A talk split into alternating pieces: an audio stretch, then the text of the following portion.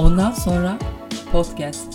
Euroleague Podcast'ın 66. bölümüyle karşınızdayız. Ben Sezai Mert Adam. Ben Semt Çocuğu. Semt Çocuğu, e, insanlar bizi merak ettiler. Biz Acaba de- Covid mi oldular? Size de mi geldi falan? Omikron'a mı feda ettik acaba koca podcast programını diye. Yani tabii şimdi biz bir önceki hafta e, İlke Çevik de bana mesaj gönderdi. Abi ne oldu size falan diye. Yani geçen şimdi yılbaşı girdi araya arkadaşlar. Değil mi Semt çocuğu? Onu bir söyleyelim Evet. açıklamayalım. Yani yılbaşı girdi araya. E, yılbaşı falan filan. E, tabii maçlar da iptal oldu orada falan. Aa, yapmayalım dedik. Hadi biraz da biz tatil yapalım dedik. E, ondan sonra bu hafta da aslında hani yapmayabilirdik. Çünkü maçların tamamı bu kez iptal oldu. Ertelendi daha doğrusu iptal yanlış oldu. Ertelendi ama e, biz yine de dedik ki hani sizlerle hasbihalimizi e, sürdürelim. Konuşacak şeyler buluruz. Neden olmasın? Zaten var e, az buçuk bir şeyler. Biraz sohbet edelim dedik ve kulağınızın pasını bir kez daha silmek için karşınızdayız efendim. E, Semt çocuğu şimdi o zaman tabii maçlar oynanmadığı için geçen hafta e, bu program şey yapalım. Bu bölüm biraz böyle rahat takılalım. İşte yok efendim Efes konuşalım, yok efendim Fener konuşalım, yok efendim kapışma falan. Onlar hepsi iptal. Yani konuşacağız genel olarak. E, diyorum ne dersin? Olur, olur abi. Tam Yani senin sevdiğin, o oldu. Ee, aynen evet. rahat olalım değil mi? Senin sevdiğin Aynen. model. Sezai gibi böyle Aynen. business, benim gibi böyle business business takılmak yerine rahat abi. Ya business'tan ziyade yani rahat takılalım abi ya. Zaten ya şimdi dediğin gibi yani bir an bir ton böyle e, vakalar falan arttı. Takımlar aniden hani 8 9 10 oyuncu birden açıklamaya başladılar falan. Hani biz de bir dedik yani ne yapacağız? Tabii o arada ben yani açıkçası benim de işim vardı. Taşınıyordum. Sezai biliyor zaten. Evet. Ee, öyle de bir denk geldi falan. Tabii tabii her şey İyi üst üste oldu. geldi. Ya, ya bir de şöyle çok enteresan İyi bir şey. oldu diyorum ya. İyi oldu diyorsun. Tamam iyi oldu. dürüstçe- Abi iyi oldu bak ben de ben de iyi oldu diyeceğim. Niye? Yani şimdi şöyle e, dürüstçe söyledin sen bunu. Bak çok güzel bir şey bu. Yani böyle ben tabii mürekkep lekesi çevirmeyeyim şimdi burayı da. E, yani onu dinlemek isteyen dinlesin ama ya oradan bir küçük bir parça şöyle sunayım. Hep böyle bir e, bir takım durumlarda bir takım şeylerin söylenmesi zorunluluğuyla insanlar sahte açıklamalar yapıyor. Çok üzüldük filan. Ha, üzülmedin lan işte. Üzülmemişsin. Yani niye üzülmüş gibi yapmaya çalışıyorsun? Saydı Evet. kendini falan. Ya şimdi şöyle oldu bende de mesela Fenerbahçe Asver maçında Dekolo ve Veseli'nin sakatlanmasıyla benim inanılmaz tadım kaçtı.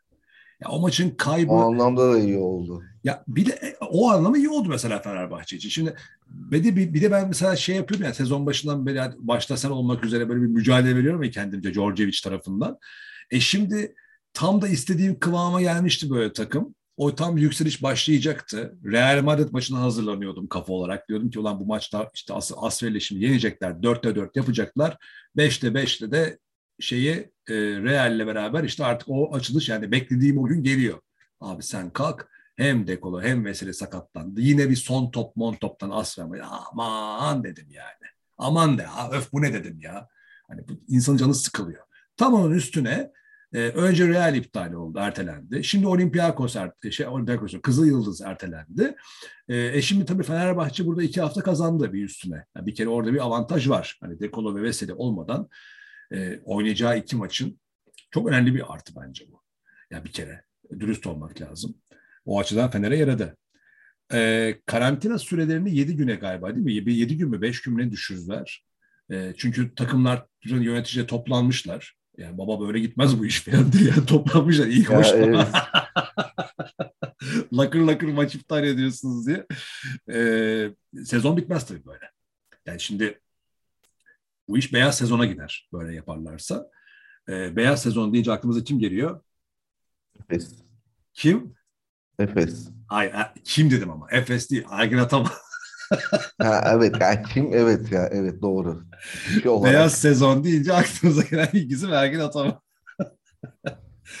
Yalnız bu sene beyaz sezon ilan etseler bu sefer de bence şey başlar konuşmaya. Ee, Şaras başlar konuşmaya. Vay siz benim şampiyonluğumu yediniz. Vay siz benim şampiyonluğumu yediniz diye. Pablo Şaras- da çıkıp konuşabilir. Pablo Lasso konuşmaz bence. Niye biliyor musun? Pablo Lasso şu anda Bir dünyanın en Pablo mutlu Lasso'nun bak Ha. en büyük şeyi oldu görüyor musunuz?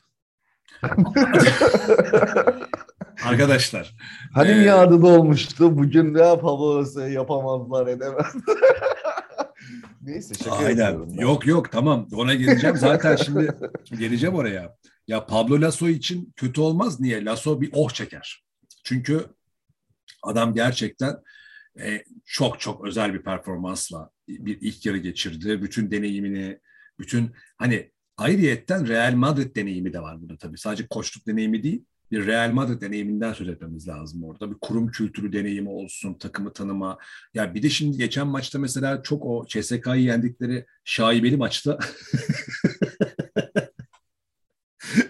yani nasıl yenerler abi CSK'yı anlamadım o maçı zaten. Neyse e, o maçta mesela işte bir altyapıdan gelen oyuncular vardı. Biraz biz bahsetmiştik zaten işte e, Sloven bir arkadaş vardı mesela Icardi falan bayağı iyi performans sergiledi. Yani şimdi Lasso ve ekibi Real Madrid'in altyapısına da hakim. Yani zaten son 10 sezonun en güç, en başarılı takımı Real Madrid Euroleague'de. Yani net açık ara e, hatta e, en başarılı takım. Yani sadece şampiyonluk sayıları değil e, o Final Four oynama ve oradaki derece arasından baktığınız zaman CSK'nın daha fazla Final Four'u var ama e, oradaki efektifliğe baktığın zaman Real CSK'yı da geçiyor. E, şimdi o altyapıya da hakim ya Lasso abi. O yüzden e, iyi yönettiler. Yani mesela şimdi alt taraftan kimin geleceğini falan da takip ediyorlar onlar. Mesela böyle CSK maçı gibi kritik bir maçta o alttan gelen oyuncuları çok iyi yerleştirdiler. E, koronadan bu kadar darbe almış bir kadroya rağmen kazanmayı bildiler. Takımı iyi yönetti. Ha şey diyecektim hani Lasso öyle bir şey olsa oh çeker der ki abi oh tamam şimdi ben bir, on, bir sonraki sezona rahat rahat şöyle bir oturup hazırlanayım der. Çünkü çok iyi iş çıkardı. Ee, ama tabii onu hala zorlu bir ikinci yarı bekliyor. Çünkü takım ben hala söylüyorum Real Madrid takımı. Ha şimdi şey gelmiş bu arada. Gabriel Deck geri dönmüş. Haberin var mı Evet. ondan? Güzel evet. Hı. Evet. Gabriel Deck geri dönmüş. E, hatta Gabriel Deck Barcelona'ya gelecek falan diye haber e, oynuyor. Çüş dedim arkadaş ya. İyi oldu. 30 kişilik kadro kurdu oldu hoca. Futbol takımı gibi yani. Önüne geleni al, önüne geleni al. E, şimdi Real'e dönmüş. E tabii o da mutlu edecektir Lasso'yu. Yani biraz tabii maç eksiği falan da olacak. Hemen Ya daha geniş bir rotasyon olacak elinde artık yani. O yüzden Kesinlikle. daha rahat. Yani şimdi mesela bu dönemde, bu daha rotasyonlu dönemde çok mesela bu Rudy Fernandez'in falan eline çok kaldı olmuş. Şimdi mesela o opsiyonları falan direkt eli, eliyor işte. Jeffrey Taylor geldi, Anthony Randolph geldi falan filan. Ama gençler değil ya. Hani o genç yani ekip çok çok Evet ya kaliteli ben yani. Tristan Vukcevic'i ayrı bir seviyorum. Yani çok ben yani nasıl diyeyim eee, büyük basketçi olacak ya o çocuk. Niye o az süre alıyor bilmiyorum hala ya. Abi Yani şimdi iyi az süre oluyor çünkü şey var. Tavares'le Poire var abi. Onlardan da Ya evet ben, belki Poirier'e bir hani süre garantisi falan belli. ya, Yani ya. Tavares'e şey yapmıyorum burada. Ama yani Vukcevic oyunun iki yönünü de iyi oynayan, eli de eee, yani çok temiz, iyi paslar atan falan hani Abi şey de oyuncu. felaketi ya. Ben ona bayıldım o herifi Klavzar'a yani. O şey Sloven var ya Klavzar. Guard. Evet. Abi o ne lan? Evet. Doncic gibi geliyor herif yani neredeyse. O kadar olmaz belki ama e, yani sen şimdi bak bir dakika bak şimdi şu altyapı meselesidir abi. Şimdi mesela Fenerbahçe Ama Real Madrid bu işi biliyor abi. Bak mesela hani Rudy oradan geldi. Efendime söyleyeyim. Mirotic yine Real Madrid altyapısının eseri. ya şey Yani. altyapıdan gelen oyuncunun işte şimdi bakıyorum hatta ismini hatırlamak için Baba Miller, e, Sedik Garuba. Sedik Garuba kadroda vardı. O Osman Garuba'nın kardeşi miydi? Akrabası mıydı bu? E, Eli Ndiaye keza. Hani ama şey özellikle bu Klausar'la e, şeyin performansı e, Baba Miller'ın performansı e, yani Vukcevic de kadrodaydı senin söylediğin. Yalnız e, hani Nunez vardı yine kadroda. Şimdi abi CSK gibi bir takımla Euroleague maçına çıkıyorsun yani. Hani bu kadar yüksek performansı e, zamanında Doncic yapmıştı. Hani çok 16 yaşındayken çıkıp böyle 16-17 yaşındayken çıkıp oynayıp da böyle sayı atmak falan filan. Şimdi gerçi bir, biz Instagram hesabında yayınlamıştık. Panathinaikos'tan birisi galiba geçti şu an Doncic'i. En genç o, e, debu yaparak ve sayı atarak. E, ama sonuç olarak şu var. Yani altyapının kalitesini gösterir bu. Abi yani ne kadar kaliteli oyuncu olursan ol, ne kadar iyi bir fundamental olursa olsun bu işin bir de psikoloji tarafı var kardeşim. Onu kaldırmak önemli yani. Hani çıkıp maç oynuyorsun CSK'ya karşı. Euroleague maçı lan bu. Hani anladın mı? Hani ACB maçında çıksan bile zorlanırsın. Bu çocuklar oynadılar ve maçı kazandırdılar bir de. Yani öyle bir şey de var. Maçı kazandırdılar e, Real Madrid'e.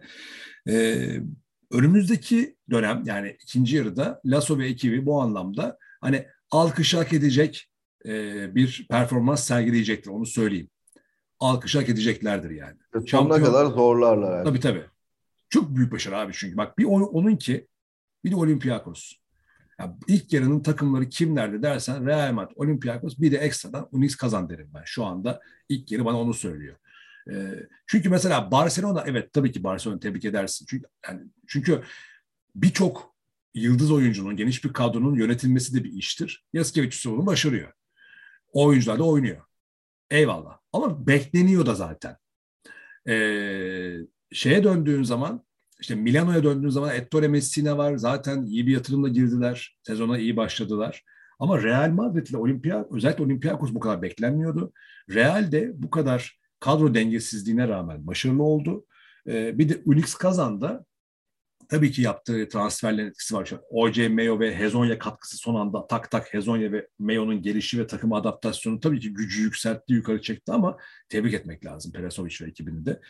Ee, ilk yarının şeyleri bunlar da bana göre. Sana göre kimlerdi ilk yarın takımları? İlk yarın takımı ben de bir numaraya Real Madrid'i koyarım. Hı-hı. Kesinlikle. Unix bunlara ekleri, ekleriz her türlü. Unix ilk yarın takımlarından diyebiliriz. Olympiakos keza öyle. Ee, bu üçlü ya benim Sen de mi? Sen de mi bunları söyledin? Ben de aynı. Yani sen Unix'i pek söylemedin. Olympiakos artı, ve Real artı Madrid diyorum. özelinden gittin Unix'i ama... neden biliyor musun? Çünkü Unix'teki mesela oyuncu kötü kadar... başladı falan biraz. Ya şey kötü başlamasından ziyade şimdi nasıl söyleyeyim ben sana? Yani o Hezonya ve OCM çok üst düzey oyuncular. Yani e, Olimp sanki Olympiakos'un kadrosu Unix'ten daha zayıfmış gibi geliyor bana. Hani anladın mı? Hani zayıf derken daha böyle daha düşük seviye ama daha dengeli bir kadrosu Olympiakos'un Unix'e göre. No name gibi geliyor. Evet evet. Abi mesela şeyi kabul edemezsin yani. Şimdi bakıyorsun mesela Olympiakos kaçıncı? Üçüncü. Kimdir dediğin zaman istatistikler sana Sasha Vezenkov'u gösteriyor. Geçen söylemiş. Şimdi şunu kabul edebilir misin mesela? Sasha Vezenkov ve arkadaşları. Değil abi. Sasha Vezenkov o takımın lideri değil. Sasha Vezenkov o takımın starı da değil. Sasha Vezenkov'ların takımı o. Anladın mı? Yani. Papanikolaou bile takımın net starı değil yani. Değil değil. Yani. Sulukas mesela çok iyi istatistikleri var. İlk 20'de yanlış hatırlamıyorsam bakacağız şimdi. Ama, Ama takımın starı gibi de değil. durmuyor orada. Mesela Fenerbahçe'deki gibi bir star değil. oyuncu gibi değil yani değil orada. Işte. Ee, abi zaten hep ilk beşleri e, bir yerden sonra Sulukas değil Grigonis ama Grigonis diyorum. Neydi o şeyden gelen? Jagiris'ten Volkap. Volkap. Volkap başlıyordu. Hani ilk beşte başlamıyor adam yani. Ee, sonlara doğru galiba tekrar değiştirdiler. Ee, yani mesela sezon başında Tyler Dorsey'den çok büyük katkı aldılar. Bir an şey düşündüm ha Dorsey o zaman. Yani Dorsey ile gidecek bu. Ya sonra Dorsey düştü. Öbürleri geldi. Öbürleri düştü. Öbürleri geldi falan. E, demek ki takım oyununu oynayarak o elindeki kadroyu en verimli şekilde tabii ki burada çok hani hem Olympiakos'un hem basketbolun çok deneyimlisi olan e, Koç Bart Sokas'ın da büyük katkısı var tabii ki. Onun elinden çıkıyor bunların hepsi. E, totalde bize hem iyi basketbol seyrettiriyorlar hem de kazanmayı biliyorlar. Bizimkilere dönecek olursak buradan ama şey dön hadi dönelim bizimkilere sonra şey geçeriz. Şeyi konuşacağız ya. Euroleague e, GM'leri. E manşeti evet. E, survey, GM survey. Bir de şey konuşacağız. Efes'in yeni transferi var. Fenerbahçe'yi biraz konuşalım ama bizimkilere bir dönelim o zaman. Ya bizimkilerle alakalı şöyle bir şey var. Mesela ben Fenerbahçe Efes'i ayrı tutuyorum da çünkü onunla ilgili söylediğim bir şey var. Yani takımın değiştirmeden e, bir yola girdiler bu sene ve çok riskli olduğunu söylemiştim. Fenerbahçe tarafında ise aslında şöyle bir şey var. Hani öyle bir sezon geçti ki bilmiyorum ikinci yarı nasıl olacak. Şimdi tabii bu korona vakaları yüzünden biraz değişecek de belki insanların durumları. Ama ilk yarıda Fenerbahçe için çok müsait bir ortam vardı aslında. E, işin kötü tarafı talihsizlikler oldu. Yani çünkü hiçbir takımın Barcelona hariç ve belki biraz Efes hariç e, bir de belki buna CSK'ya ekleyebilirsin. E, hiçbir takımın net favori olmadığı bir kadro yapısı var takımlarda. Herkes birbirine yakın. Mücadele üst düzey. E, Fenerbahçe'de de Djordjevic'in bütün mantalitesi mücadele etme üzerine. E Fenerbahçe'nin kadrosuna bakıyorsun gayet kaliteli ve dolu. E oralarda da Şimdi bu boşluktan faydalanma şansı vardı. Aslında gittiler de oraya. Hani oralara hep gittiler. Hep son topta kaybedildi. Hep son topta kaybedildi. Ve bütün bunlara rağmen, bu kadar olumsuzluğa rağmen bakıyorsun şimdi mesela puan durumuna. E Fenerbahçe işte şu son lanet olası Asfer maçını kazansaydı mesela şu an dokuzuncuydu. E, kaybetti ama onuncu abi. Yani e, ve playoff çizgisi arasında iki maç var. Bütün bunlara rağmen. Dolayısıyla aslında bu sezon tam Fenerbahçelik bir sezon şu anda. E, ben o anlamda bu iki maçlık ertelemenin de işte Dekolo Veseli eksikliği, ee, C ve Floyd geldi. Antrenman yapma şansı yakaladılar Floyd'la beraber. Evet, evet, o çok büyük evet. bir artı. Buna ilave Bartel döndü. Herkes hayırlı uğurlu olsun. Danilo Bartel. Şimdi bütün taraftarlar ve sen de şey diyorsun. Öf abi diyeceksiniz ama şeyin notunu düşeyim. Ee, Djordjevic Bartel'i çok önemsiyor. Geldiğinden beri. Farkındasın değil mi? Ama evet ya öf diyeceğim yani ama sana değil aslında bu yani öf. Şey, oyun, Djordjevic'e yani. kafasındaki, Hani hala- kafasındaki oyun planında onu kullanabileceğini düşünüyor. Ee, o nedenle de uzun rotasyonunda özellikle ihtiyacı olduğunu düşünüyor. Biraz şey de olabilir. Polonara hazır değildi sezon başında. Polonara'nın daha hazır olmadığı- Yorgunluk vardı abi Polonara'da. onun o eksikliğini Bartel'le gidermeyi planlıyordu o. Hani rota yani adama ihtiyacı var abi sonuçta rotasyon yapıyorsun ya maç içerisinde. Şimdi Bartel gidince adam iyice sıkıştı orada. E, bir tek elinde Ahmet kaldı çünkü. E, dört numarada. E, Polonara tam hazır değil. E, Booker çok daha statik oynuyor. E, bir de bütün yük Veseli'nin üstüne yüklendi haliyle. Ahmet'i de tabii çok Ahmet de onu tabii ikame edemiyor haliyle. Bekle, öyle bir beklenti de yok. Bütün yük Veseli'nin üzerindeydi. Şimdi hem Floyd'un alınması hem Polonara'nın artık daha hazır ve forma girmiş olması, e, bir de bunun üstüne Bartel'in geri dönmesiyle bana kalırsa Djordjevic pota altında daha renkli oyunlar çizecektir, daha renkli oyun oynatacaktır. Veseli yok bir de. E, Booker da yok. Hani Veseli ve Booker sakat. E, onlar geri dönmeden önce, hani Veseli Booker dönmeden önce şöyle bakıyorum mesela pota altında Polonara var, Bartel var, Floyd var, Ahmet var şu anda. Pota altında bunlar var. E, önce Booker dönecektir. Sonra da Veseli gelecek. E, dolayısıyla artık pota altında daha böyle rotasyona, daha böyle savunma temelli e, oynayabileceği oyunlar için yeterli kadro var. Bu arada şey söyleyeceğim ben, e, Tarık Biberovic'in Kyle Hines'la yaptığı röportajı seyrettim şeyde. Euroleague sitesinde. Seyredebilir insanlar. Euroleague e, sitesinin ana sayfasında çıktı. Kyle Hines öyle bir program yapıyor. Biberovic ile konuşmuş. Bir şey dikkatimi çekti, not aldım. Şeyi soruyor Kyle Hines, diyor ki Biberovic'e, peki diyor koçlardan bahset biraz. Hani e, çok önemli koçlarla çalıştın çok genç yaşında diyor. Neler söylersin deyince diyor ki hani Jelko, bunu bu arada herkes söylüyor. Jelko e, Obradovic her detayı diyor. Her detayı sana hani devasa bir informasyon dolu olursun onunla çalıştığın zaman diyor. Her detay. Detay çalışırsın onunla diyor yani. Ve ben diyor geldiğim zaman Fenerbahçe 18 yaşında geldiğim zaman diyor basketbolla ilgili hiçbir şey bilmiyorum zaten diyor. Aslında bilmediğimi öğrendim diyor. Adam bedenimi nasıl tutacağımı, nerede nasıl duracağımı, nereden nereye nasıl geçeceğimi bütün bunları anlattı diyor. Kokoşkov geldiği zaman da diyor daha NBA tarzı bir şey geçtik. Burada da önemli olan şey şuydu diyor akışkanlık.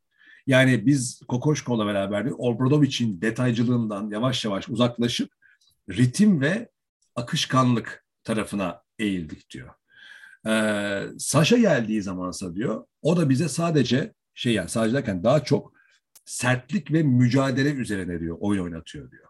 E şimdi düşünsene abi o Biberovic'in yerinde olduğunu. Mesela aslında hani Biberovic'te bence kendisinin çözmesi gereken yerler var. Daha yukarı sıçraması için hala onları çözemedi. Daha doğrusu geliştiremedi. Ama düşünsene bak Obradovic'le başlıyorsun.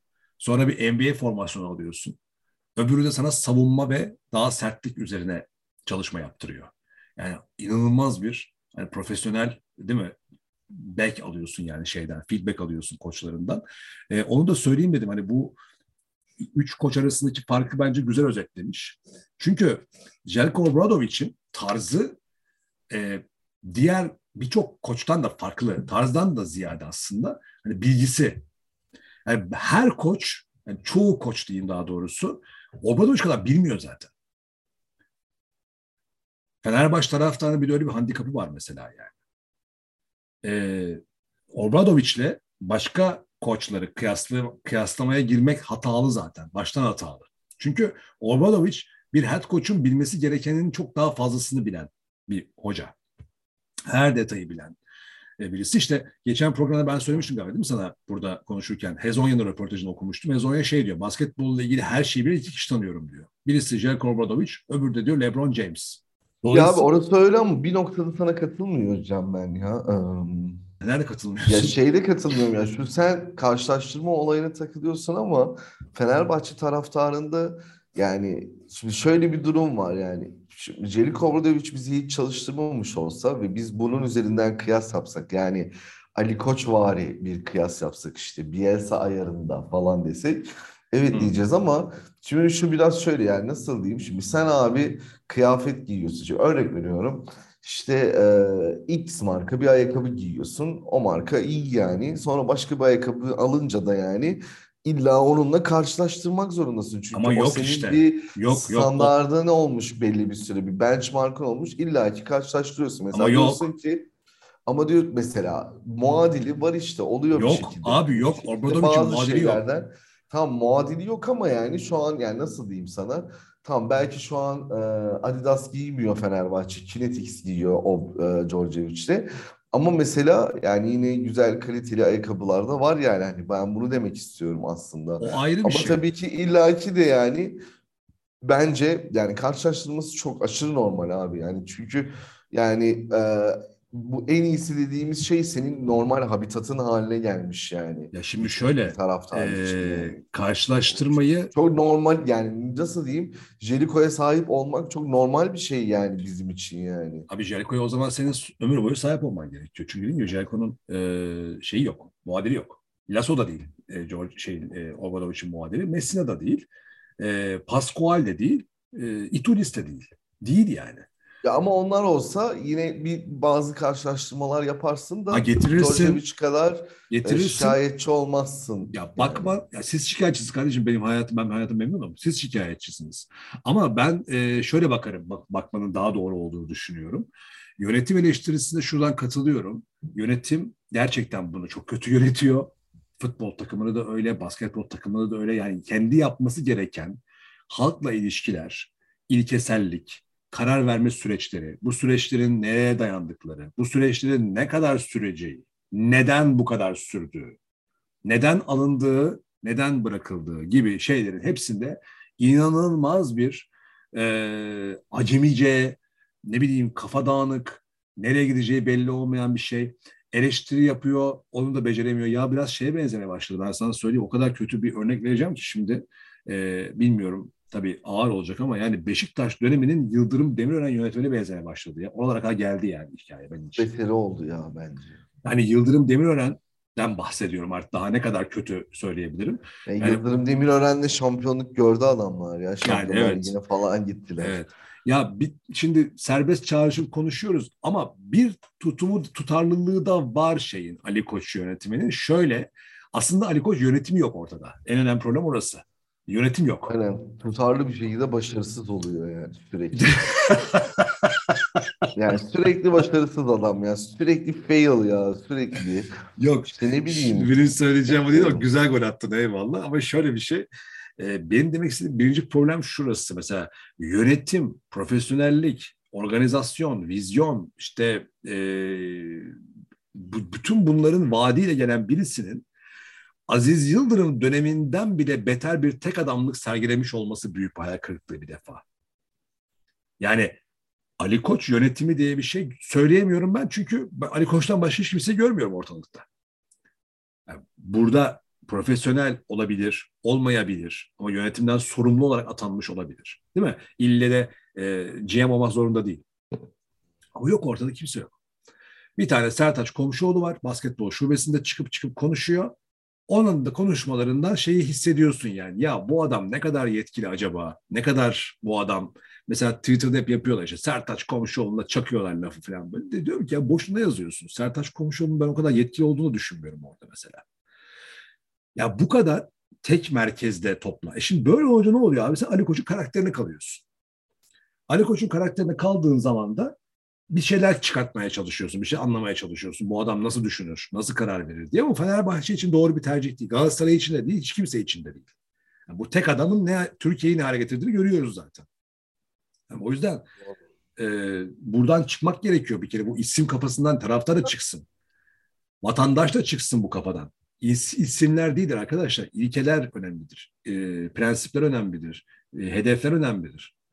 İsimler seni üç gün mutlu edebilir ama altıncı gün bir bakarsın tepe tatlak olmuşsun ve o adam veya o kadın kimse tek kişi e, senin sırtına binmiş inmiyordur. Yani isimlerden çıkalım. E, tutarlılık konusunda şöyle bir şey de var. Mesela şimdi Fenerbahçe'nin teknik direktörü kim olacak diye bir tartışma var. Mesela şey diyor işte İsmail Kartal gelsin falan. İsmail Kartal getirirse benim için artık mesela son nokta olacak o. Ha diyeceğim ki bunun benim anladığım bir tane tutarlılık noktası var o da gitti. Diyeceğim mesela. Yabancı kariyeri olan bir buçuk yıllık anlaşma yapacağı, önümüzdeki sene şampiyonluk vaadini şimdiden vermek zorunda olduğunu o da biliyor. Ne diyecek abi bu sene şimdi yeni gelen hoca sezon sonuna kadar bakalım deyip de tutamaz kendisini o koltukta. Birisini getirecek. Mesela ilginç bir şey daha söyleyeceğim ben sana. Biraz böyle ortasından gireceğim ama. Gir, gir. Ya mesela bizdeki bu yönetim sıkıntısı mesela her şekilde kendini belli ediyor ama mesela Barcelona'da da kulüpsel olarak çok büyük bir yönetimsel sıkıntı yaşandı işte Messi gitti falan filan ama O da başka orada bakıyorsun yüzünden. basketbol takımı o kadar etkilenmedi ama. Ya bizde de basketbol şubesi etkilenmiyor zaten o kadar fazla. Etkileniyor yine Ali Koç'un şeylerinden etkileniyor ya. Abi biz işte Fenerbahçe'nin basketbol şubesi aslında e, bir sıkıntı yaşamıyor Ali Koç geldiğinden beri. Şöyle yaşamıyor. E çünkü Gerardini var orada. Birincisi o. İkincisi belli bütçesi var. E, bir de Euroleague'de patron kulüplerden bir tanesi.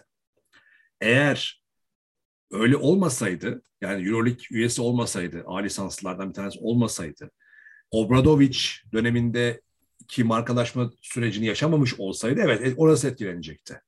Ama temeller iyi olduğu için Kokoşkov tercihini de Gerardini yaptı getirdi.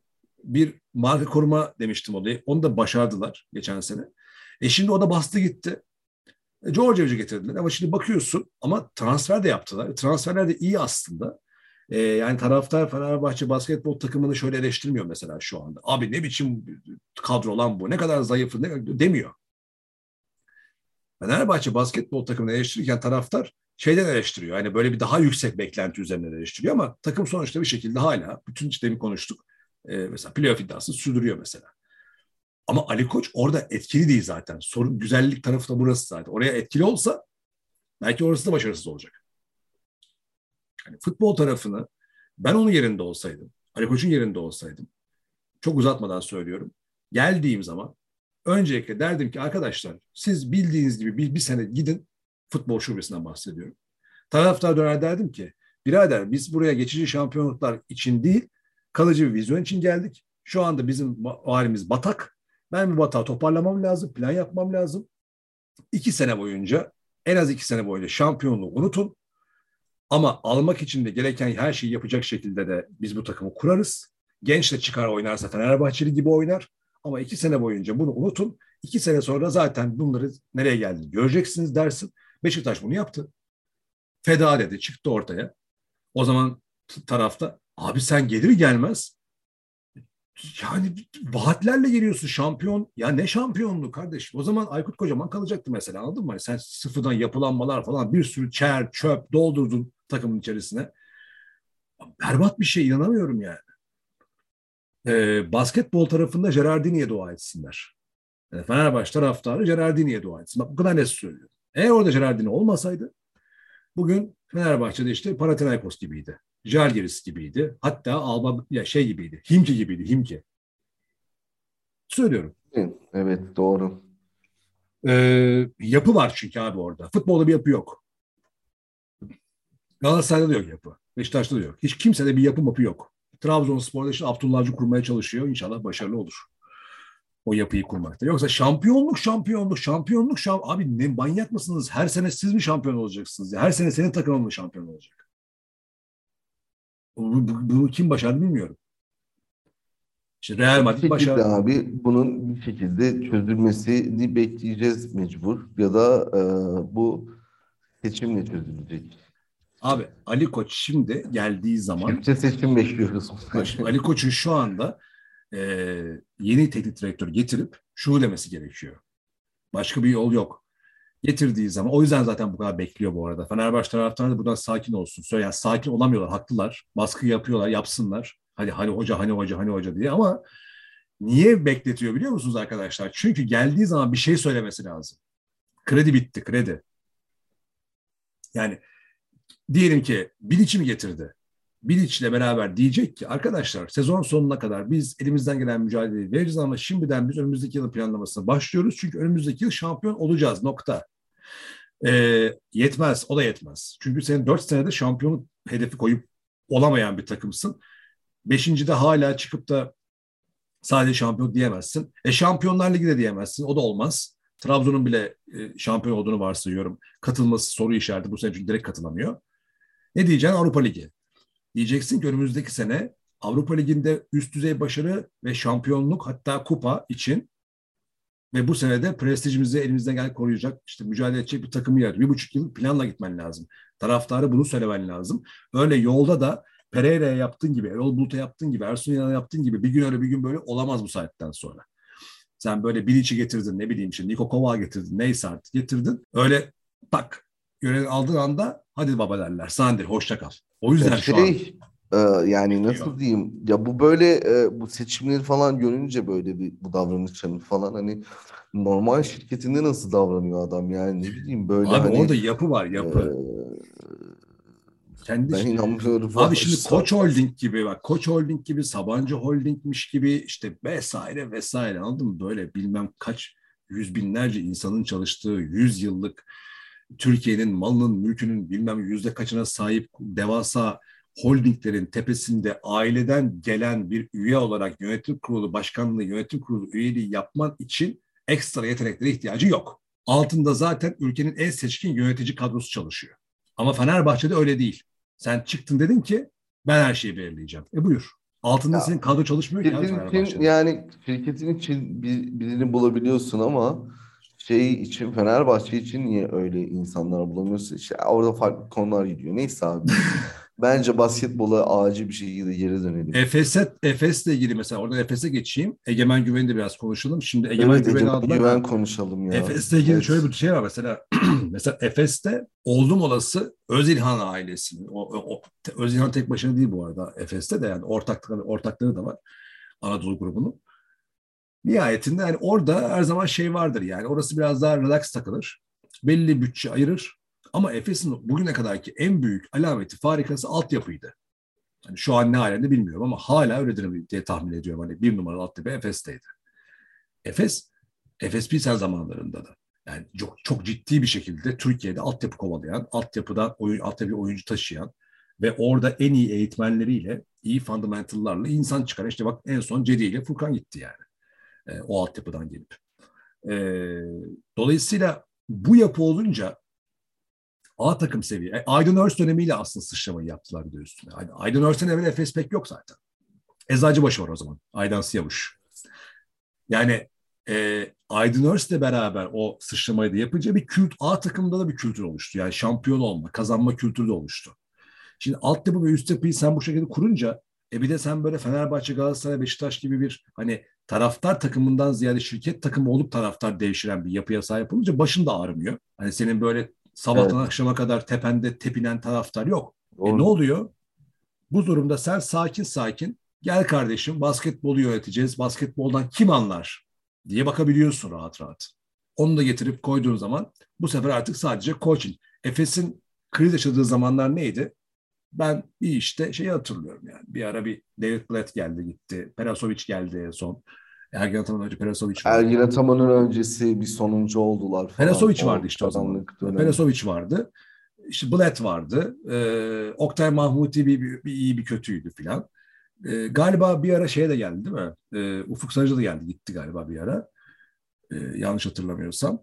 Yani sonuç olarak o head coach ve e, yapılan transfer tercihleri üzerinden dalgalanmalar yaşıyor. Ama oralarda da zaten yine Türkiye'deki zirvede kalabiliyor. Çünkü daha iyisi bir Fenerbahçe çıktı işte. Bir ara Beşiktaş yine Ergin Ataman zamanı. Karşıyaka, Ufuk Sarıca. Galatasaray Ergin Ataman. Başka yok örnek yok. 3-4 tane sayabiliyorsun bak işte. E böyle olunca abi sen Ergin Ataman'ı getirip biraz böyle kesenin ağzını açıp gel abi kur kadronu deyince işte Larkin, Mistic gibi doğru hamleleri yapınca zaten kimliğinle birleşince orası tıkır tıkır ilerliyor. En fazla şey diye konuşuyoruz işte böyle. Ergin Ataman'ın tercihlerini konuşuyoruz. Ama Fenerbahçe gibi camialarda olay daha kaotik. Orada taraftarın bakışını da biraz yönet yönetebiliyor olman gerekiyor. Oraya bakmıyor hiç kimse. Taraftar bakış önemli. Taraftarın algılarını da yönetecek yönetici. Böyle camialarda. Ee, Akıllı yöneticiler. Egemen Güven'le ilgili bir şey demedin abi. Şimdi diyecektim. Demeyeceksen ben söyleyeyim. Ya sen söyle bir sadece şey var hani egemen güveni al bu kadar bekleyip egemen güveni almaları. Petruşev'den önce alabilirlerdi bence. Bana şey düşündürdü Madem yani. alacaktın baştan niye almadın? Ya hadi onu da geçtim. Ee, şey düşündürttü bana. O zaman bayağı Ergen Ataman oturup düşündü. Yani Egemen üzerinden yeni bir sertaç yaratmayı planlıyorlar. Eh, bravo aynısını söyleyecektim ee, abi. Yani adamın gözü yemedi belki de yani hazır yabancı uzun almaya. Çünkü elinde Petrushev var, Dunstan var, e, Singleton var, e, Plyce var, e, duruma göre Moerman var filan. Hani bir tane daha Singleton, bir tane daha Dunstan almak istemedi. Çünkü uymayabilir, yönetemeyebilir. Egemen'e güvendi demek ki e, ben dedi bundan bu sene ufak ufak bir tane Sertaç e, halısı çıkartırım ben bu kumaştan diye düşündü diye düşünüyorum. E, Bursa Spor'a da Tolga geçimi verdiler ama biraz daha para verecekler. Hatta Bursa Spor yöneticisi bayağı yüklü miktarda nasıl bir açıklamaysa yani yüklü miktarda para alacağız diye böyle bir mal bir açıklama yapıyor. Ya nasıl cümleler kuruyorlar ya o yönetici bunlar ya. Yüklü miktarda para alacağız demiş ya. 4 milyon falandır. Yüklü miktarda. Çuvallarla getirecekler herhalde parayı. Olabilir. Ee... Keşke öyle gelecek. yani 2017-18'de kalleri yok yani değil mi? 2017-18 sezonunda Karşıyaka, bu arada Karşıyaka altyapısından çıkmaya Yemen 5 e, numara bildiğin anladığınız gibi siz zaten bizden daha çok biliyorsunuzdur muhtemelen sayın dinleyenler. E, 2017-18'de de Rising Star seçilmiş Şampiyonlar Ligi'nde Karşıyaka formasıyla. Ya Genç altyapıda çok başarılı, e, böyle çok domine eden e, performansları falan var. En değerli oyuncu seçildi defalarca Atlas turnuvalarında. Ki ben e, çok şey bekliyordum e, kendisinden. Ama Egemen Güven böyle bir Ege Arar'a bağladı falan. Ama şey, ya Ege Arar da öyleydi. İlk çıktığında falan böyle aa işte bu çocuk kolları çok uzun falan filan. Daha sonra e, hep böyle şey işte Türkiye Basketbol Ligi 10. 15. sıra arası takımlarda kaldı sürekli. Ama Egemen Güven yani istikrarlı bir oyuncu. Sertaç gibi diye, Sertaç gibi diyebiliriz yani. Avrupa tecrübesi de var yani Şampiyonlar Ligi'nde Karşıyaka'yla evet. oynamış olması ve Karşıyaka da böyle ilk turda elenen bir takımda değil yani. Genelde hep Final Four'da veya 8'li finalde falan oluyorlar. Hani böyle e, can yakan maç tecrübesi de var yani. Ee, ama dediğin gibi ben yeni bir sertaç üre, e, üretilmesi nedeniyle alındığını düşünüyorum. Zaten e, boyları ve fundamentalları da benziyor birbirlerine. E, ama e, Egemen Güven'in e, yani e, biraz e, zamana ihtiyacı var. Hani böyle gelir gelmez laps diye oynamayacak Sertaç gibi. e, yani ben kat yani eğer o dönüşümü sağlayabilirse takım içerisinde kendisine iyi bir rol verilirse yani Ergin Ataman'ını o uzun açmazından da çıkarabilir Egemen Güven. Bir de mesela zaten şimdi Tolga Geçim gibi hani Euroleague'de hiç şans vermediğin hatta ligde bile az şans verdiğin pardon birisini takaslıyorsun e, egemeni almak için. E, bu şu anlama gelmiyor yani. Hani abi genç bir yetenek bulduk. Bizdeki de bir tane vardı ama bu arada genç 24 e, 25 yaşında bunlar. Bu çok çok çok da genç değiller aslında da. E, aynı yaşta zaten 96 doğumlu Tolga geçimde. E, Tolga'yı verip egemeni alıyorsan bu bench katkısı değildir artık. O başka bir şey var kafanda senin orada. Yani yoksa durduk yere niye mesela zaten çok kullanmadığın bir oyuncuyu onun gibi birisiyle takaslasın, takaslayasın ki. Değil mi? Mantıksız yani. Ee, onu feda ediyorsun. Rebound ortalamaları da iyi ya bu arada Egemen'in e, ligde falan. Ya bir kere hani fundament benim gözlemlediğim kadarıyla fundamental'ı iyi, ayakları çabuk ve gelişime açık e, bir oyuncu. E, ya bir de şimdi şöyle bir şey de var abi şimdi 25 yaşında diyorsun da hani mesela 25 yaşında bir oyuncunun gelişime açık demek belki tuhaf gelebilir insanlara ama işte Sertaç kaç yaşında gelişti? Yani bu bu işler belli olmuyor. Ee, özellikle hangi koç sana el değdirdiyse, hangi takımda hangi pozisyonu aldıysan, ya bunun şey tarafı bile var yani, mental tarafı bile var. Hani 25 yaşına kadar hayata bakışın bir şekildedir. 25'ten sonra hayata bakışını değiştiren Evet, bir olay yaşarsın. kesinlikle. Aynısını Bu- diyecektim. Yani bu Aa. bile değiştiriyor yani. Yoksa Yani 25-28 arası bambaşka e, diğer Tabii, tabii. 25 öncesine göre. ne bileyim bir takıma girersin. Mesela girdiğin her takımda e, Sertaç'ın söylediği güzel bir şey vardı mesela. Dedi ki ben Efes'e geldiğim zaman burasını anladım ki burası Larkin ve Mitsic'in takımı. Ve artık o andan itibaren şuna karar verdim. Ben Larkin ve Mitsic'e Mitsic'e oynattığı oyuna ne kadar katkı sunabilirim? Şimdi mesela bu, bu, bu bir olgunluktur. Yani bu bir e, pragmatik bir bakış açısıdır. Ama diğer taraftan da e, olgunca bir bakış açısıdır. Şimdi kim oyuncular vardır bilemeyiz tabii ama gelirler mesela takıma kendisini ispatlamaya çalışır. Öne geçmeye çalışır. Önündekini kesmeye çalışır. Ama kimisi de gelir der ki ya kardeşim ben buraya adapte olayım. Şimdi her ikisi de çalışabilir duruma göre. O takımın ihtiyacına göre. Bir takımın eğer bir stara mesela Fenerbahçe'de mesela Polonara'nın starlaşmasına ihtiyacı var Fenerbahçe'nin. Polonara gelip derse ki ya ben Veseli'ye uyum sağlayayım. Belki doğru bir tercih olmaz. Ama işte şey e, Egemen gelip derse ki ya bir dakika ben şu Dunstan'ı biraz bakayım Plyce ne yapıyor ona bakayım. Ha, tamam bunların böyle eksikleri var. Petruşev böyle yapıyor ama bunların böyle buradan şu kadar eksik, buradan bu kadar eksik. Ben şu eksikleri tamamlamaya odaklanayım derse o zaman tam da Ergin Ataman'ın istediği şeyi yapmış olur. Ama derse ki ben Petruşev'den ne kadar daha iyi olduğumu kanıtlayayım derse o zaman istediği karşılamamış olur. Yani de- değişiyor. Ee, bir de bir insan kazanıyorsa yaptığı işte para kazanmaktan bahsetmiyorum. Yani kazanıyorsa, iyi geri dönüş alıyorsa ona daha çok motive olur. Ee, belki daha önce anlatmışımdır podcastlerde buradaki. İşte Playbook izlemiştim. Playbook'ta Netflix'te ee, şeyin e, Venus Williams'ın pardon Serena Williams'ın dünya ünlü tenis antrenörü var bir tane. Ee, öne koşularında o şeye fileye koşularında e, düşüklük var, eksiklik var. Bunu biliyor. Serena da biliyor bunu. Ve çözmeye çalışıyor koç da ben bunu nasıl çözerim diye. Öyle yapıyor olmuyor, böyle yapıyor olmuyor. En sonunda antrenman sırasında bir gün gidiyor diyor ki Serena'ya. E, ya bir şey söyleyeceğim diyor. Bu diyor senin diyor fileye koşu istatistiklerin geldi. Ve çok yüksek çıktı diyor. Selena da diyor ki neden bahsediyorsun diyor. Yani benim en zayıf noktam orası ne demek yüksek çıktı. Valla bence de öyle ama diyor istatistikler öyle göstermiyor diyor. İstatistiklere göre diyor senin ön koşuların şu anda standardın çok üzerinde. O yüzden halletmişsin sen diyor. İyi koşuyorsun yani bilgin olsun diyor.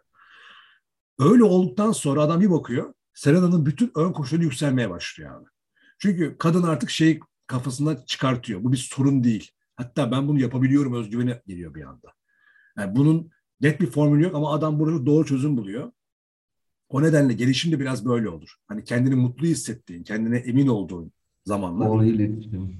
Evet. Ha diyorsun tamam ben o zaman burada iyiyim deyip daha şevkle yükselebilirsin. Bazen de bu Efes'te olduğu gibi terse tepebilir. Yani çok iyiyiz zaten falan deyip böyle yayabilirsin. Dediğim gibi kesin bir formül yok. Zaman zaman değişikliklere uğruyor. Peki o zaman şey yapalım. GM anketini biraz gözden geçirelim ve sonra da e, yine şeyimizi yapalım. Bu arada ondan evvel hızlıca şeye bakayım. Senin sana e, haberlerim var. İlk onları söyleyeyim sana hızlıca. İlk yarıdaki ilk onlar. İlk beşler pardon ilk beşleri söyleyeyim. İlk yarıda index rating'e göre en iyi beş oyuncuyu sıralıyorum. Aşağıdan yukarı değil, yukarıdan aşağı. Birden başlıyorum. Nikola Mirotic, Walter Tavares, Shane Larkin, Jan Veseli ve şimdi trompetler çalıyor. Tık tık tık. Lorenzo Brown. Lorenzo Brown. Oh, Abi Lorenzo Mirotic. Tavares, Larkin, Veseli ve Lorenzo Brown. Bu takımın point kartı Lorenzo Brown. bu da sana sen çocuğu kapak olsun. Geçen sene bu çocuğu sen körledin, körledin, körledin. Al Ya sana. ama öyle ki ama abi zaten yani. Ya ben anlamıyorum Lorenzo Brown hala nasıl böyle bir Ya, ilgi ve şeyin içerisinde yani. Gören de yani sanki Unix'e her abi maç adam. tek başına taşıyor sanacak yani Abi istatistikler işte bunlar. Beşinci sırada adam. 17.17 e, PIR ortalaması var adamın. Verimlilik puan ortalaması var. Şimdi burada buna göre yani ilk beş bunlar zaten. E, şey sayıda Nikola Mirotic, Eli Okobo, Vasilya Misic, Darun Hilliard, Scottie Wilbekin. Reboundlarda Georgios Papayannis, Walter Tavares, Luke Sigma, Tonya Jekiri, Josh Nebo. Bu Josh Nebo'nun da bizim Euroleague şeyde Fantasy Challenge'da birinci olan Can San ne ekmeğini yedi arkadaş bu Josh Nebo'nun. Uyanamadık Evet. zamanında koymadık. Adam buradan aldı götürdü ya.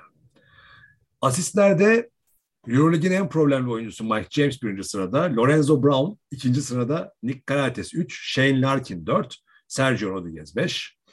Top çalmada da John Brown. John Brown'un e, Efes'in canını okuması peki. Unix maçında onu konuşmadık bak. Evet. Unix'e kaybet. Ben demiştim ama ya, ben de, Demokrat Haber yazısında da söylemiştim. Hiç iyi haber değil. E, burada söyledim hiç iyi haber değil diye. Yazıda da söylemiştim. ama Çok çok çok zor bir maç bekliyor. Hatta hani diyemiyorsan yazarken Efes kaybedecek de diyemiyorsun. Dilin varmıyor ama biliyordum kaybedeceklerini. Ee, John Brown da maşallah o gün coştu da coştu yani. Pierre Henry, Chris Jones, Scottie Wilbekin ve Nando De Colo top çalmada. Bloklarda da Walter Tavares, Papayannis, Donta Hall, Ben Lammers Alba Berlin'den ve Kostas Antetokounmpo. Bir blok ortalamasıyla beşinci sırada. Ee, demek ki bu sene pek blok yapılmıyor. Hani burada gerçi yani Tavares ve Papayannis dışında hakikaten çok blokçu yok bu sene. Dunstan coştu bir son 2-3 maçta hatırlarsın. Dunstan biraz geri dönmeye çalışıyor şimdi. Egemen Genci daha da iyi olur inşallah. O rekabet onları yukarıda çıkartır. Ee, böyle bir de ilk yarının puan durumunu hatırlayalım. Barcelona 1, Real Madrid 2, Olympiakos 3, Zenit 4. Zenit'in 4 olması ne diyorsun? Abi Zenit geçen seneden istikrarı müthiş korudu. Bak onları da aslında bu en iyiler içerisinde saymamız lazım. Evet. Ee, yani hem kadronun üstüne eklediler hem de korudular o çekirdeği falan. Ee, Transferleri tak- transferleri de iyiydi. Bu arada şey de hani bizim sezon başında e, bize de bir uyarı gelmişti hani e, şey yaptıkları e, bir tane transfer vardı. O direkt böyle e, kafadan yani NBA'den gelen şey e, Napier. Napier'in e, sakatlığı da var şimdi adam hani Evet. Giden de yani oynayamadı Oynayamıyor. Onun üstüne e, işte Frank Kamp'la Jordan Lloyd tabii ki bu senenin transferi. Jordan Lloyd getirdiler ama yani Napier'in transferiyle Jordan Lloyd'un transferi aslında orada şey var Frank Kamp'la şey transferi. Kuzminskas evet yılların tecrübesi. em, Jordan Mickey yine. Hani yani çok güzel böyle hani ihtiyaçları olan transferleri yaptılar. O geçen seneki dar rotasyonu e, güzel genişlettiler. Aynen. Yani Ya. çünkü mesela politika veya şey yorulunca Pangos özellikle e, çok böyle sıkışıyordu Zenit'in Evet. oyunu. Durumdalar yani. Bu arada Jordan- Kuzminskas da Fenerbahçe'nin canını okudu. Onu da bak geçen o, o programı söylemeyi unuttum. Ee, Kuzminskas da o gün Fenerbahçe'nin canını okumuştu. Fenerbahçe kazandı ama o maçı. Ee, Unix 5. sırada, Milan 6. CSK 7. sıraya girdi. İlk 8'e yerleşti. 8'de Anadolu Efes var. 9 Asvel, 10 Fenerbahçe. Şimdi Fenerbahçe, Bayern Münih, Maccabi, Kızıl Yıldız, Monaco, Baskonya 6 takım. 7 galibiyette. 6 takım. Sonra Alba geliyor 6 galibiyet. Panathinaikos 4 ve Žalgiris 3. Bu arada Panathinaikos'ta çok tecrübeli bir point guard olan 31 yaşındaki eski Himkili Jovic'i, Stefan Jovic'i kadrosuna kattı. Bakalım senin o söylediğin Stefan Jovic iyi aslında asist yönünde iyi bir oyuncu. Hı. E, top paylaşımı iyi olan e, üst seviye diyebileceğim oyunculardan biri. Bakalım o senin söylediğin Panathinaikos'un point guard problemine çözüm olacak mı? Ya point Evet. guard problemine tam anlamıyla çözüm olmaz ama e, eğer topu yönlendiren kişi Stefan Jovic olursa Nedovic değil e, daha farklı, daha dengeli bir e, ve daha verimli Panathinaikos hücumları görebiliriz. Bana öyle geliyor ki her şeye rağmen Panathinaikos ligin ikinci yarısında birçok o standings şey, puan durumunda saydığım e, birçok takımın önüne geçip playoff zorlamasına da girme şansı hala var. Yogi Ferrell alınmıştı sezon başında. O da point guard. Şu Jovic geldi. E, Howard St. Rose var zaten. E, yani e, şeyleri sayıyoruz sürekli zaten. Hücum yönünü işte Papayannis olsun, Papa Petru olsun, e, asıl Nedovic olsun. Yani yine hala şansı var. Ee, yani olsun rekabet artsın biz de güzel şeyler seyredelim. Peki o zaman e, GM anketine geçip oradan bağlayalım var tahminlerle. Şimdi efendim demişler ki sayın GM'ler demişler ki bu sene bu sene e, dur şeyden başlayalım. Bu senenin en iyi clutch best clutch player diyor. Yani en iyi oyuncusu. E, nasıl çevirirsin bunu sen çocuk clutch player'ı? Clutch player'ı şöyle çeviririm. Yani biraz uzun bir açıklama olacak ama hani e, en etkili. Hani etkiliden ziyade hani sıkıştığın anda gelip seni kurtaracak. E, çat diye atacak. Eli titremeyecek, korkmayacak bir adam. Kim dersin sen mesela? E, Fenerbahçe'den Nando De Colo tabii ki de. Ama Euroleague yani, genelinde. Onun dışında Jordan Lloyd'u sayabilirim bunların içinde. Bence bir de Will Beck'in var ya değil mi? Will Beck'in de aslında öyle Çok de iyi abi o konularda Will noktasında sıkıntıları var yani. Onun oyun içinde bir e, tutarsız performansı var. Yani oynadığı her periyot birbirinden farklı performanslar gösteriyor. Peki o zaman ben söyleyeyim bu arada Mirotic demişler. Yani %33'te Mirotic seçilmiş. Ben oraya bir tane şey eklemek istiyorum böyle. Arkanı yaslayacağın oyuncu. Clutch player'dan ziyade arkanı yaslayacağın hmm. oyuncu. Üç hmm. tane sayabilirim bak. Üç kişiye ben arkamı yaslarım böyle. Peki say o zaman. Yani sırtımı yaslarım anlamında söylüyorum. Birincisi Jan Veseli, ikincisi Bill Clyburn, üçüncüsü de Brandon Davis. Bunlarla benim kafam rahat abi. Ben bunların hiçbirisinden daha bunların hiçbirisinin ben kazık attığını görmedim bugüne kadar. Şeyi de görmedim bunların. Kötü olduğunu da görmedim. Yani düşük olmuştur. O gün daha kötüdür eski seviye. Ama hani böyle öf abi bu ne yapıyor ya aman ya bu da bugün hiç görmedim daha. Bunlar takımında olsa Davis ki ben Fantezi Ligi böyle kurmuştum işte sakatlıklar oldu maalesef. Davis, Clyburn ve e, Veseli üçlüsü varsa işte Fenerbahçe'deki Dekolo'yla bir de Larkin'i koydun mu senden mutlusu yok zaten. Sen kimi söylersin? Arkanı böyle sırtını rastlayacağın kim var? Nikola Mirotic tabii ki de. Mirotic değil mi? Mirotic. Sen Dayıcan oyuncu. Ee, Yan Veseli e, bunların içinde. E, burada süperstarlar konuşuluyor artık. Will Clyburn e, ha, işte. içinde. Walter Tavares bunun içinde. Ya ben Tavares, Randy, Tavares'e şey ya, Tavares daha sınırlı bir Ama savunma anlamında ben ona yani sırtımı Tabii canım, orası öyle. O yani, zaman şey derim hani Tavares savunur ben bir şekilde atarım. Zaten Pablo Lasso da öyle bir e, şey yaptı. Biraz. Aslında böyle bir soru gelmiş. Diyor ki e, şeyi sormuşlar. Kiminle, kimin takımınızda olmasını istersiniz diye. E, Tavares, Mirotic ve Mitsic demişler. Hı hı. Aa bak Larkin Mitsic'i de unuttuk. Clutch derken Shane Larkin'i ben o listeye ekleyeyim ya. Evet. Bütün listeleri ekliyorum Doğru. Shane Larkin'e evet. Kim MVP olur demişler. Mirotic demişler. Mirotic tayfacı çıkmış ama benim farklı adayım var. Kim? Yani Veseli. E, Veseli böyle giderse Fenerbahçe, e, Real Madrid'den Tavares böyle giderse e, hmm. onun dışında da başka gelmiyor şu an tabii. Valla Larkin'in Miss için de hala şansı var bence orada. E, zaten en spektaküler oyuncu e, olarak da Dan, Donta Hall, Milano'dan Donta Hall. Oo, evet, Milano'lu, Milano'lu değil, Monakolu. Pardon, Monakolu e, ve şey, e, Efes'ten Larkin seçilmiş. Ya Donta Hall şey tarzı bu. Bilen bilir, sen hatırlar mısın bilmiyorum da bu şey vardı. Olympiakos'ta Josh Childress vardı bu harbiden müthiş enerjili evet. falan böyle. Tam o ayarda enerjisi falan. Yani herhangi bir takımda başarısız olma şansı yok bu adamın ya. Gerçekten Yükselen... yani bu enerjisiyle ve e, yani tabii ki de çevresindekilerin de ona uyum sağlaması lazım ama yani Monaco için önemli bir güç. Seneye ben kesinlikle Euroleague'de izleyeceğimizi düşünüyorum onu. Şey, evet evet, aynen öyle. Yani Mon Monaco olmasa bile burada gider, başkasına gider. Monaco burada olacak yani. Ve Larkin'i Larkin'e eklemişler bir de. Olympiakos'ta bir neden olmasın. Ee, yükselen yıldız evet o mantıklı. Yokubaitis yine Barcelona'dan birini seçmişler. Yokubaitis çıktı 139'da. Ya yükselen yıldız ama bir şey söyleyeyim mi? Son seneler içerisindeki yani GM'lerin bence söylediği en düşük e, profilli bence. Yok çünkü e, abi şey, şu anda yani, yok. E, hem yani aldığı süreler de böyle hani çok şey değil. Mesela örnek veriyorum. Rising Star daha önce kimlere verilmişti? İşte e, Luka Doncic, e, Bogdan Bogdanovic. Hani bu adamlar gerçekten takımına büyük katkı sağlayan oyuncular. Yani Bogdanovic hem Partizan'da bir kere seçildi hem Fenerbahçe'de seçildi. E, keza Luka Doncic Real Madrid'de zaten seçildi. İki defa. Baş, iki defa seçildi. Hmm, yani Geçen en sene Osman Garuba vardı abi. diyebilirim.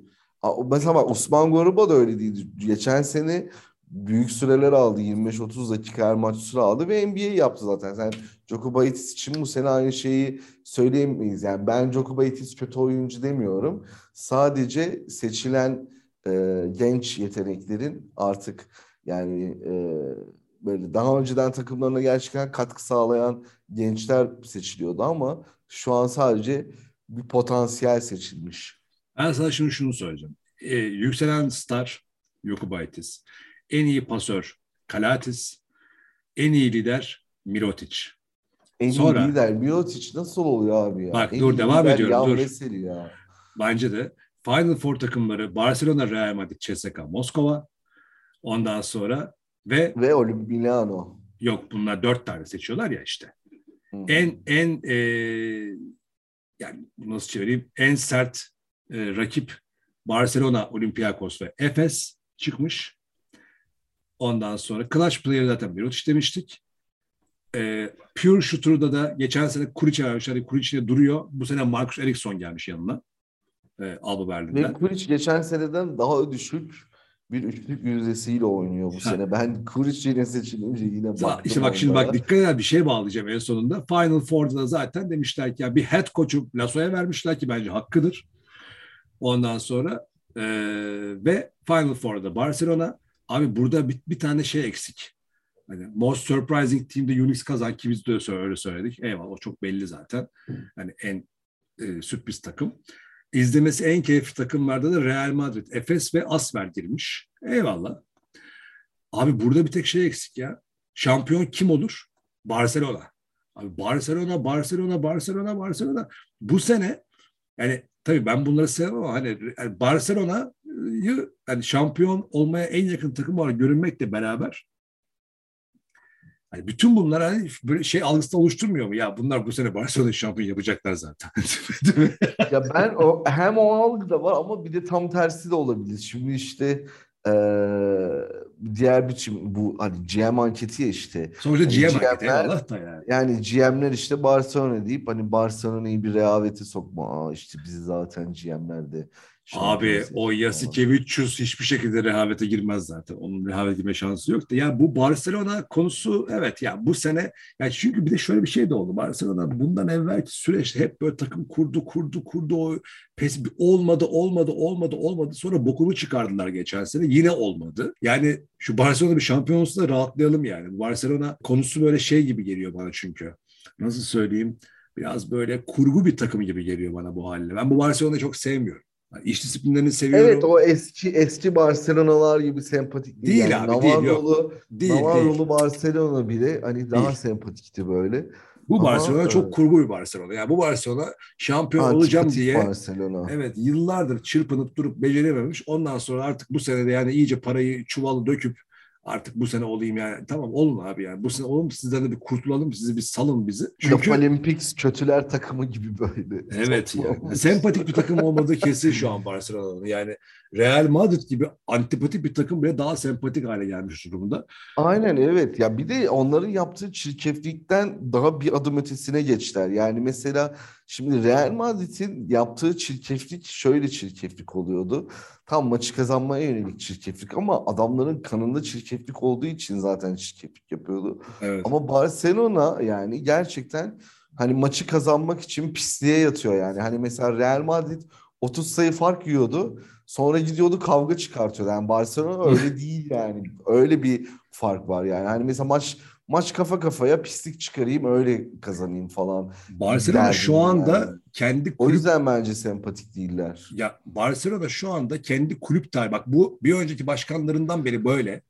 Şimdi yeniden Laporta geldi ama hani o da sonuçta yine Ali Ali Koç'a yapılan baskı gibi bizi başarılı yaptı dedi. İşte taraftar şu an çok da öyle kulüp tarihiymiş, kulüp kültürü pek uğraşamıyor. Abi Barcelona kendi kulüp tarihiyle son derece çelişen bir şekilde çok net bir şekilde züppe bir takım imajı çiziyor. Taraftar da öyle şu anda. Yani Evet. bu Barcelona değil. Bu Real Madrid, Juventus, Manchester United. Basketbol örnek verecek olursak Kazanalım da isterseniz nasıl, ka- nasıl CSK, kazanalım, kazanırsak aynen. kazanalım kafası Ama biraz. Barcelona değil ama. Barcelona. o yani milletin sevdiği Barcelona o değil. Milletin sevdiği Barcelona. Eskiden ne kadar sempatikti böyle Mario Hezonyalar, efendime söyleyeyim, Thomas Satoranskiler, Evet. Rubio'lar hep böyle bir genç yeteneğin olduğu. Hı hı. Ee, işte Ersan orada oynadı. Nahbar gelmişti bir ara galiba. Aynen o Nahbarlar, aynen Bosyan Nahbar çok iyiydi. Çok eskiden Efendim, şey oynadı. Erazem Lorbek falan vardı. Tabii, tabii. Ee, daha eskilere gidersek Gregor. Fuchka falan yani Yasicevic Böyle- vardı. E, e, iyi Şampiyon oldu. oyuncuların takımı oldu yani. Ya yine öyle. Yine iyi oyuncu takımı ama bu, bu şu anki imajı bilmiyorum. Belki de biz eski İyi derken bilmiyorum. iyi insanların da takımı diyebiliriz yani böyle şu andaki gibi. Yani mesela ben sanmıyorum şimdi mesela eski Barcelona süperstarlarını falan düşünüyorum yani. Hiçbiri Mirotic'in girdiği öyle triplere girmezlerdi yani. Abi Mirotic. Mirotic e, çok özel bir oyuncu. Ya hem kendini ligin Ama- üstünde görüyor ama nedense e, üçlük atmayı beceremeyip faul almaya çalışıyor falan filan yani böyle. Hani yani bu bu anlamda yani ben Eski bir Real Madrid'de zaten kendisi yani bir taraftan da. Neyse e, bir de yılın savunmacısı olarak da işte senin demin söylediğin Tavares seçmişler. Başka bir şey yok. Hani çok normal Ee, zaten. Head koçu söyledik evet. Lasso diye. Başka var mı atladığım? Onları da söyledim falan filan. Evet. Peki. Bakalım GM'ler böyle söylüyor. Yıl sonu ne olacak hep beraber göreceğiz. Eli Okobo'yu söylemedim evet. Aa Eli Ee, Okobo en iyi Sürpriz çıkış yapanlar. çıkış yapan evet. Evet. O da Eli Okobo. Çıkış yapan oyunculara sokabiliriz Eli Okobo'yu. Kesinlikle öyle.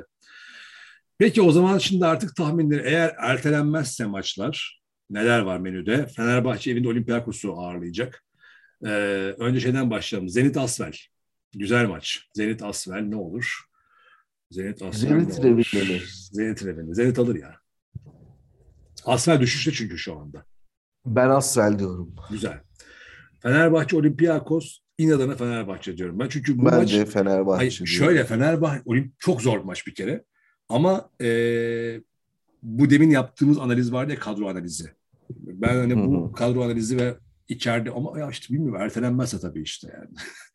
Kızıl Yıldız Real Madrid. Kızıl Yıldız Real Madrid.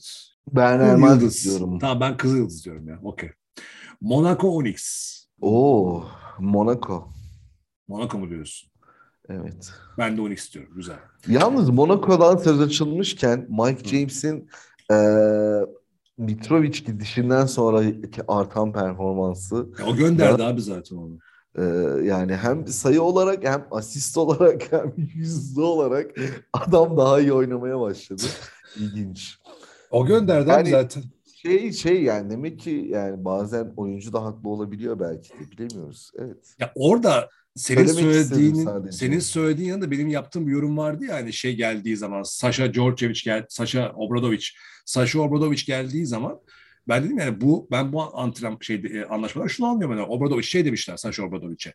Birader burası şu anda bu sene Mike James takımı burada bir yatırım yaptık. Burada da marka kovalıyoruz. Hani sen buraya o, o gözle bak. Mike James'i önceleyerek bir oyun oynatmanı istiyoruz senden demiş.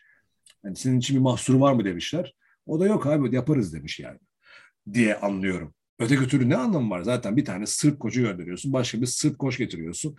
Yani Obradovic'e göre Mitrovic yani Fransa basketbolunda çok yıllardır orada olan bir hoca yani.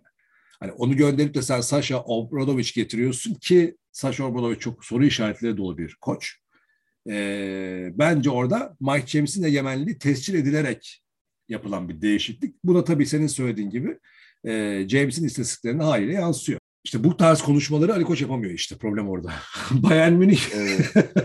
Bayern Münih, Jalgiris Kaunas. Hmm, Bayern Münih. Yani Ben kazan- Bayern mecburlar yani kazanmaya. Baskonya Evet. Efes. Baskonya Efes şimdi bu tabii Euroleague'in fikstürü e, simetrik gitmediği için daha yeni oynadılar halbuki. E, öne almışlar tabii orada maçı. E, Baskonya deplasmanında Efes yani Ben Efes diyorum. ben Baskonya diyorum ya. Barcelona Milan. Hmm, haftanın iki tane marka maçı var. Bir tanesi Barcelona Milan, diğeri de Panathinaikos CSKA. Barcelona Milan o kadar Barcelona konuştuk. Barcelona diyorum ben. Ben Milano diyorum. Güzel.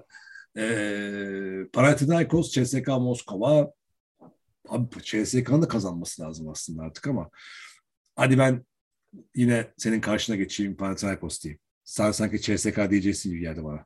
Ne diyorsun? CSK diyorum ben. Tamam ben tahmin ettim onu zaten.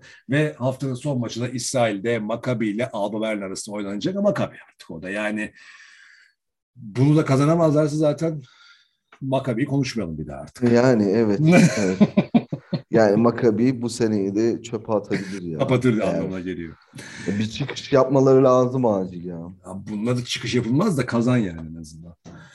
Peki e, Sayın Sen Çocuğu aslında maçların oynanmadığı bir hafta böyle kısa konuşuruz diye planladık ama yine bir saat geçtik. E, Hmm. Ağzına sağlık.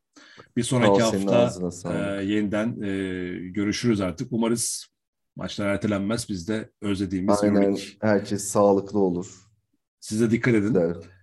E, Aynen evet dikkat edin arkadaşlar yani artık benim de çok tanıdığım falan olmaya Ya başladı. oluyor da işte aşılar sayesinde abi hafif yani. atlatılıyor. Aşılı olmayanlar risk altında daha çok. Ama aşılı olmayanların da artması, daha doğrusu aşılı olmayama durumunun yaygınlaşması, aşılı olanları da bugüne kadar omikronun gelmesinden de anlayacağınız gibi risk altı tutmaya devam ediyor. Artık herkes kendisinden sorumlu, kendimiz muhasebesini kendisi yapsın. Sadece geçen tweet atmıştım. Aşı karşıtı ol- olabilirsiniz. Kendi vücudunuza böyle bir şey enjekte etmemek için tabii ki tercihinizdir. Yalnız bu düşüncenizi ve tercihinizi bilimsel verilerle güçlendirmeye çalışmayın. Çünkü bilimsel ya- e, yaklaşım, bilimsel metodoloji safsataları desteklemek için değil, safsataları çürütmek için vardır. O yüzden oradan siz çürür, çürüyerek çıkarsınız. Ama tercihinizdir. İstemeyebilirsiniz. Vay, Eyvallah. Çok güzel. Ama safsataları desteklemek için yapılmıyor bilimsel çalışma. Safsataları çürütmek için. Bugüne kadar ne kadar safsata varsa dünya üzerinde her ne kadar çürütmüş olsa da bilim birçok safsatayı daha çok da çürüttüğü var ama insana inanmaya devam ediyorlar. İşte düz dünya teorisi gibi filan. Ee, inanabilirsin, düz dünya olarak düşünebilirsin. Düz dünyanın düz olduğu üzerinden yolculuk planları yapabilirsin. Her şeyi yapabilirsin, özgürsün, kimse bir şey diyemez. Ama düz dünya vardır diyerek bilime başvurduğun anda tokadı yersin. Ee, yani o yüzden aşı karşıtlığı da bilime desteklenecek olan bir şey değil. Öyle olsaydı zaten aşı karşıtlığı dahil olmak üzere bugün milyonlarca insan yaşamıyor olurdu. Nüfus patlamasının en önemli sebebi bir tanesi de son yüzyılda aşının bulunmasıdır. Aşı sayesinde salgın hastalıklarla mücadele edildiği için insanlığın başındaki en büyük üç beladan bir tanesi halledilmiştir. Ee, yani yaşamımızın sebebi de aslında bir tanesi de aşı ve bilim. O nedenle hem e, pastam dursun hem karnım doy, doysun olmuyor arkadaşlar. Ama tabii ki tercihinizi yaşayabilirsiniz. Yeter ki bizi salın diyorum. Ee, sert çocuğu sert, sert mi konuştum? Ne oldu ya ben? en Yo son- hayır çok güzel şeyler söyledin aslında. Çok hoşuma gitti ya. Yani ama gerçekler bunlar kardeşim ya. Abi grafik paylaşan var falan bakıyorum grafikler koyuyor. Neden o zaman ölüm oranları yükseliyor falan filan gibi. Abi manyak mısınız ya? Yani oturup yani bir şey 10 defa o da bile 100 defa mı anlatılır? Ya inanç inançsa bu tamam. Tercihse tamam. İnançla tercih bunları yargılayamazsın, sorgulayamazsın. Özgürlüğe aykırı. İnsanların inançlarını ve tercihlerini yargılarsan eğer bu faşizmin bir alt dalı halinde çalışır. Ama aynı kişiler inançlarını ve tercihlerini dayatmaya kalkarlar. Bir de üstüne üstlük e, inançla ve ter, inanca ve tercihe yani inanca ve e, bilgiye dayalı olmayan tercihe karşı çalışan bir e, yapı olan bilimi de destek almak, almaya çalışırlarsa olmaz. Yani o çökersin orada zaten. Benim şaşırdığım en çok bayağı böyle tıp diploması olan hatta üst derece ünvanlar almış doçent gibi, profesör gibi tıp doktorlarının da e, olduğu enteresan yaklaşımlar görüyorum. Hayırlısı. Peki. Yani evet. evet. Peki o zaman veda Abi, edelim artık. Bilmiyorum ben evet. Veda zamanı. O zaman önce sen veda et. Ben sonra hoşça kal diyeyim. Abi nasıldır ya son? Ya ben sen çocuğu değil ben işte. Evet alıştın tabii hoşça kal. O zaman hadi ben veda Sen bak iyi dinle burayı bir dahaki sen Söyleyeyim de. ya o zaman ben söyleyeyim kendimce Söyle. bir hoşça kalın. Sen kendince söyle. Kendinize dikkat edin. Hoşça kalın. Euroleague Podcast'in bu kaçıncı 60 66. 66 şeytani sayıya da ulaştık. bu bölümde emeği geçen herkese teşekkür ediyorum. Kendinize dikkat edin. Ben semt çocuğu. Emeği geçen herkes dedi de bu arada tabii böyle 72 kişi falan çalışıyor zannedecekler ya. Ya abi, geçiyor ama Işıkçılar, değil mi? Işıkçılar, kur, animasyoncular, işte temizlik görevlileri, ulaşım, makyaj. Aynen işte çaycı, geçiyoruz maycı sen ben arkadaş. Peki bana teşekkür ettiği için ben de teşekkür ediyorum. Prodüksiyon gibi davranmak lazım aslında. Anlıyorum tamam. Bana teşekkür ettiği için ben de Semt Çocuğ'a teşekkür ediyorum. Emeği geçen herkes derken beni kastetti galiba kendisi dışında. Ee, Evet. Çünkü başka birisi yok. Yani Peki o zaman öpüyoruz efendim. Ee, nedense öpüyorum. Ee, herhalde Hoşça bulaştırmak istiyorum size. Görüşmek dileğiyle. Hoşçakalın. Ondan sonra podcast.